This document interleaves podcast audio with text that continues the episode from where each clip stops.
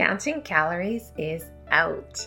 Weight loss is an internal game, what I like to call weight release, and it all starts from within. You're listening to Confidence from Within, a podcast for women ready to feel good about their bodies, rediscover their confidence, and share their brilliance with the world. I am your host, Juliana Lehman, mind body weight release expert and lifelong health seeker. And I am so pleased to have you here. Let's get started. You're listening to episode number 164 of Confidence from Within podcast. And as always, I am your host, Juliana Lehman. And today we're going to be talking about our emotions and mindset plateaus. And I wanted to bring this conversation forward because I see this is fall at the time of this recording and there's a lot of intention that women are putting into getting back on track and starting over and starting fresh if that's where you are at. Or if you stay consistent throughout the summer, at least in North American summer, uh, really going deeper and really getting and sustaining the results you want. I feel this is a good time to talk about what else besides food and some of the more typical lifestyle strategies that we talk about in weight loss and in my case, weight release that I wanted to be thinking about. And I really wanted to go deep today in the topic of emotions and mindset plateaus and really how by uncovering some of those things that you may have thought about or not thought about before that it could actually help you get deeper and get the results you want.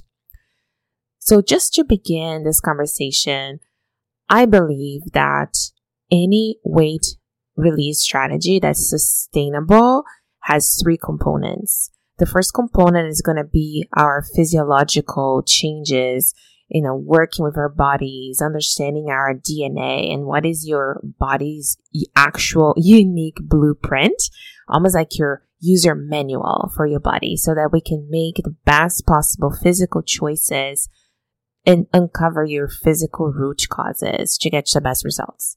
The second aspect of, and that would include also hormones, all the good stuff.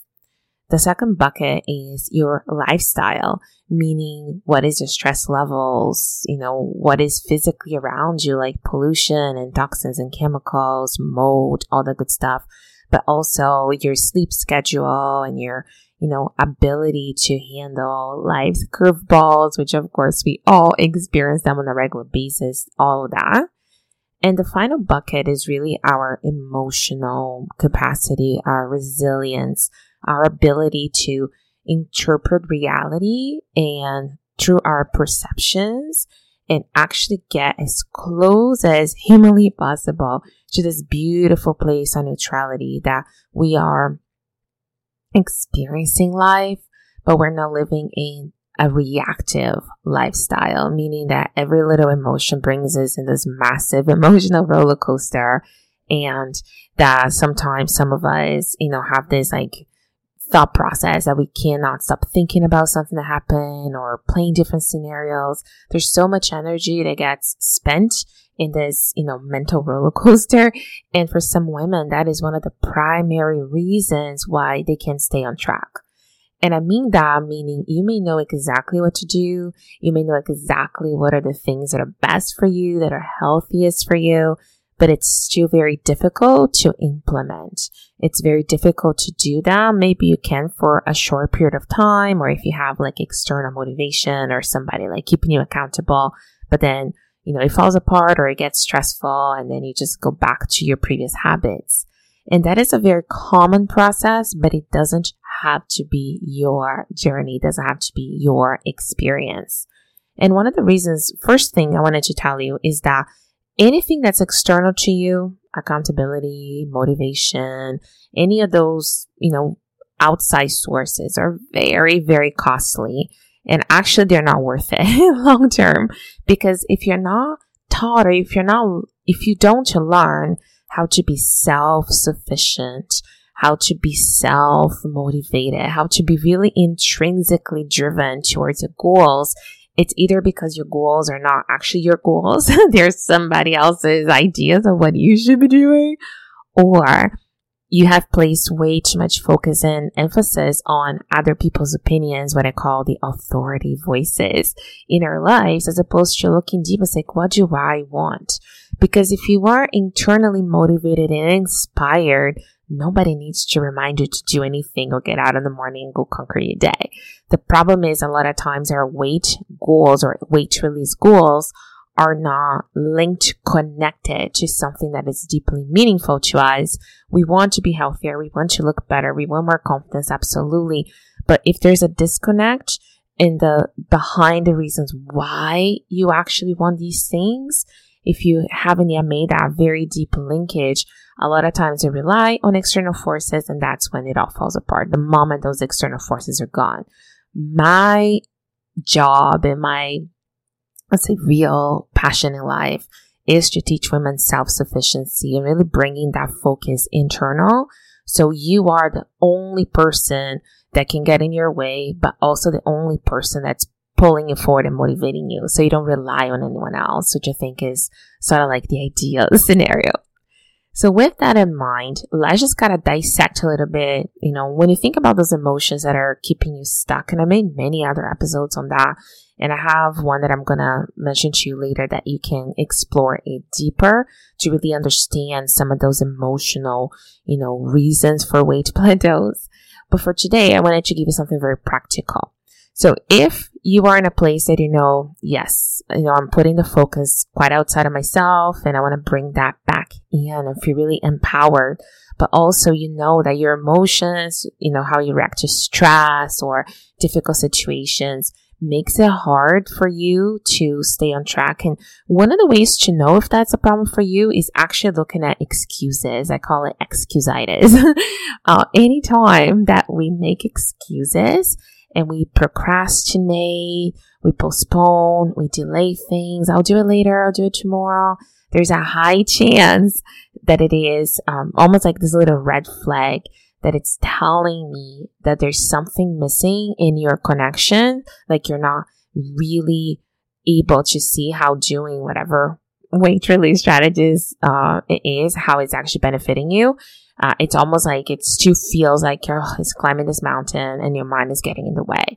So that is one of the things. For example, oh, I don't have enough time. I don't have enough resources. You know, anything that it's not like I'm going to figure it out no matter what. I'm not going to do my best. I'm going to do whatever it takes. Like unless if you're not in that absolutely determined mind space, this whole episode probably applies to you, at least aspects of it, because your mind is getting in the way somehow, and our minds are brilliant. They're able to craft the most incredible excuses that sound very legit. But if they're keeping you from what you want, let's address them. No matter how good the excuse is, let's address it. The four areas that I want to break this down and make it really practical for you in terms of you being able to really master this self sufficiency power and really bring that power back into you uh, in in a way like four steps or four different avenues you can take to overcome some of those, you know, mindset blockages and, and emotional blockages are effort, focus, duration, and hidden agendas. So I'm going to go into my details. Let's start with effort. If there's a goal that you want to achieve, and this, of course, goes way beyond weight release, but we're using weight release as our frame here, right? That is our, the theme of this podcast and really what we're here to do. But you can then, once you use this for weight release, you can apply that for career, finances, relationships, whatever you want. But in terms of effort is I want you to ask yourself these four questions. So it's one per area. And of course, you can go back later and journal on them if you choose. But in terms of effort, I wanted to contemplate how much discomfort or delaying gratification can you sustain? And a lot of times, the reason why women fall off the wagon during summer vacation holidays is that either the discomfort it's too much versus what they want to experience. So there's like a little bit of fear of missing out or things like that. But also in some cases, it's the inability to delay gratification, meaning if I eat a cookie, I'm going to have this intense, you know, momentary relaxation, feeling good, even though it's going to put me way farther away from my goals. Whereas somebody that is able to really hold and delay gratification and sit a little bit in the discomfort of the craving or discomfort of those emotions that we so desperately want to suppress, you will be surprised by how much you can get out of of going through the process and feeling your emotions and not trying to run away from the discomfort. And that would increase your tolerance for feeling the discomfort. But also with time, it can shift what it even means to be in that discomfort and feels like. So how much discomfort or delaying gratification can you sustain? The second level of overcoming those emotional plateaus is focus. When I say focus, a lot of times we focus on something while it feels good, right? And then we focus on something else. Um, sometimes people call it like the busyness syndrome. There's many type, topics for this or names for this. But in terms of focus is if you are able to focus on something long enough, it will work, period. And that is very true in business as well, that we see this all the time. Businesses, you know, not working out because they focus on it while it feels exciting. And the moment it doesn't feel exciting anymore, people try something else.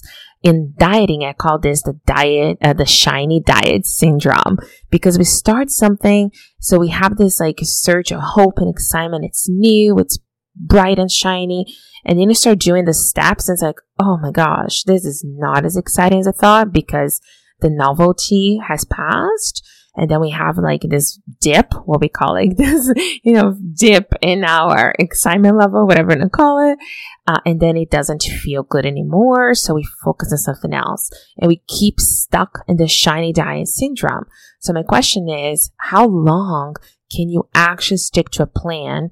And especially like the plan that I put together for my clients, like the plan works. It is very much based on your needs and it's proven over time. But if you have a plan that works, can you work the plan? How long can you focus and stick to something? The third level is duration. And this is one of my favorite ones. And it is all about expanding your time horizon. And when it comes to weight release, I want you to play the long game. A lot of times women come to me and they say that what they want is not the scale to budge. What they want is to feel healthier. But if they feel healthier and the scale doesn't move, they feel disappointed. so the truth is, you probably want the scale to butt. And for most women, at least the ones that I work with, even though health is, or better health is, is this very beautiful, socially acceptable reason that a lot of times we use that is not really what we're after. we're a lot more short term minded individuals normally. I wanted to really expand expand your time horizon and not think about what can I get out of this diet in six months, but really think about, okay, me 20 years in the future. So really expand it. What choices would I have wished I made today? Me 20 years in the future, what do I wish I knew if I had today's body with the wisdom of the future? I love those future pacing questionings because it looks like it becomes like every decision, everything, quotations you think you're missing out becomes so tiny, almost insignificant when you expand the time horizon. Whereas if you're thinking about it as in one day at a time, 24 hours, it feels really big, right? Because it's a huge part of today. But it's such a tiny little grain of sand in the whole big scheme of things. And if you want to play the long game and you want to have this beautiful, healthy life, it is very important that we look at the macro rather than the micro in terms of choices. Because when you start improving your health and changing your diet and your lifestyles, it may take some time. Like it took you, for some of the women that I work with, a couple of decades, if not longer, for the situation they currently face to really develop. So it wouldn't be fair to your body to expect that in a couple of short months, you will be able to revert everything. So once you expand the time horizon, it becomes a lot more realistic and doable because your goal is truly magnificent. Your goal is truly health and well-being. And we have, we're giving ourselves the luxury of time, which we have, even if we perceive we don't, to get there. And every step counts, even lateral steps. But let's just expand the time horizon. And the last, so we talk about effort, focus, duration. Now, the final step, the fourth step in this progression is your hidden agendas. And that is probably one of the hardest things for women to contemplate. So I'll give you the prompt and then we can go a little deeper into it and I'll give you some examples. The prompt for hidden agendas is Are you aware of what you're gaining for eating the sugar or drinking the alcohol, whatever it is? Or what are you avoiding by not putting your needs first? So I'll say this again. When you make a choice that you believe is not healthy for you, that's derailing your progress, what are you gaining by making that choice? Or on the other side of the coin, what are you avoiding or delaying by doing so? And that is probably one of the most powerful questions you could ever ask yourself because the hidden agendas of our minds is how the mind keeps kind of like running the show. And the moment you start to uncover the hidden agendas and you shed light on them, the mind goes, get, it gets like busted. Like, it's like, oh, I can't play this hidden card anymore because it's no longer hidden.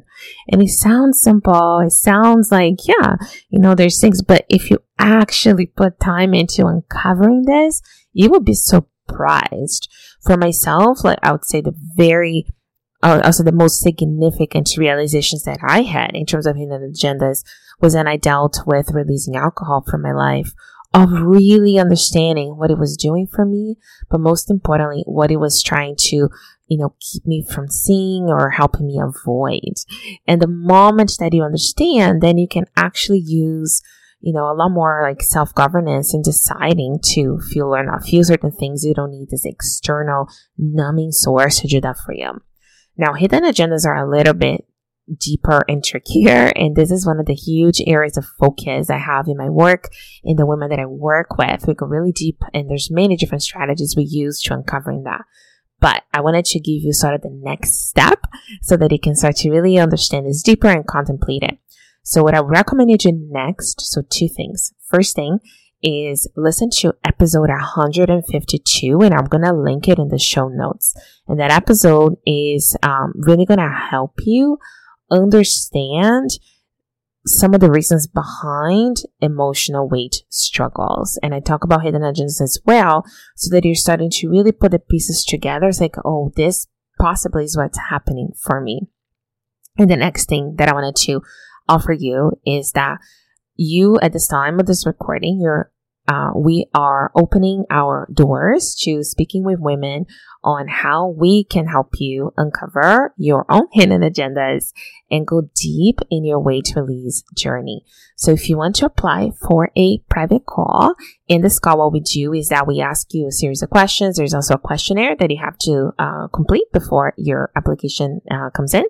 And in that call, through asking you questions, we help you uncover what is the biggest domino, like the biggest hidden agenda, and what can you do? What are the next steps in terms of helping you overcome it? And if we are a good fit to work together, we will let you know how. But if not, we are happy to send you resources and point you in the right direction. We work with a very specific uh, type of women. Uh, so if we are not a fit, no pressure whatsoever. We will send you on your way with the right resources to empower you. So if you're interested, go to naturallyjoyous.ca slash apply so you can book your call and or apply for your call and we're happy to chat with you and help you go deeper in uncovering some of these and many more uh, hidden agendas that may be holding you back from getting the results you want. I hope you enjoyed today's episode and I'll chat with you again next time. Thank you so much for listening to Confidence from Within. If you enjoyed this episode, take a screenshot and tag me on Instagram at naturally.joyous, and I will be sure to tag you back. I would also love for you to leave us a review on iTunes so you can help us support our show. Stay healthy and happy, and until next time.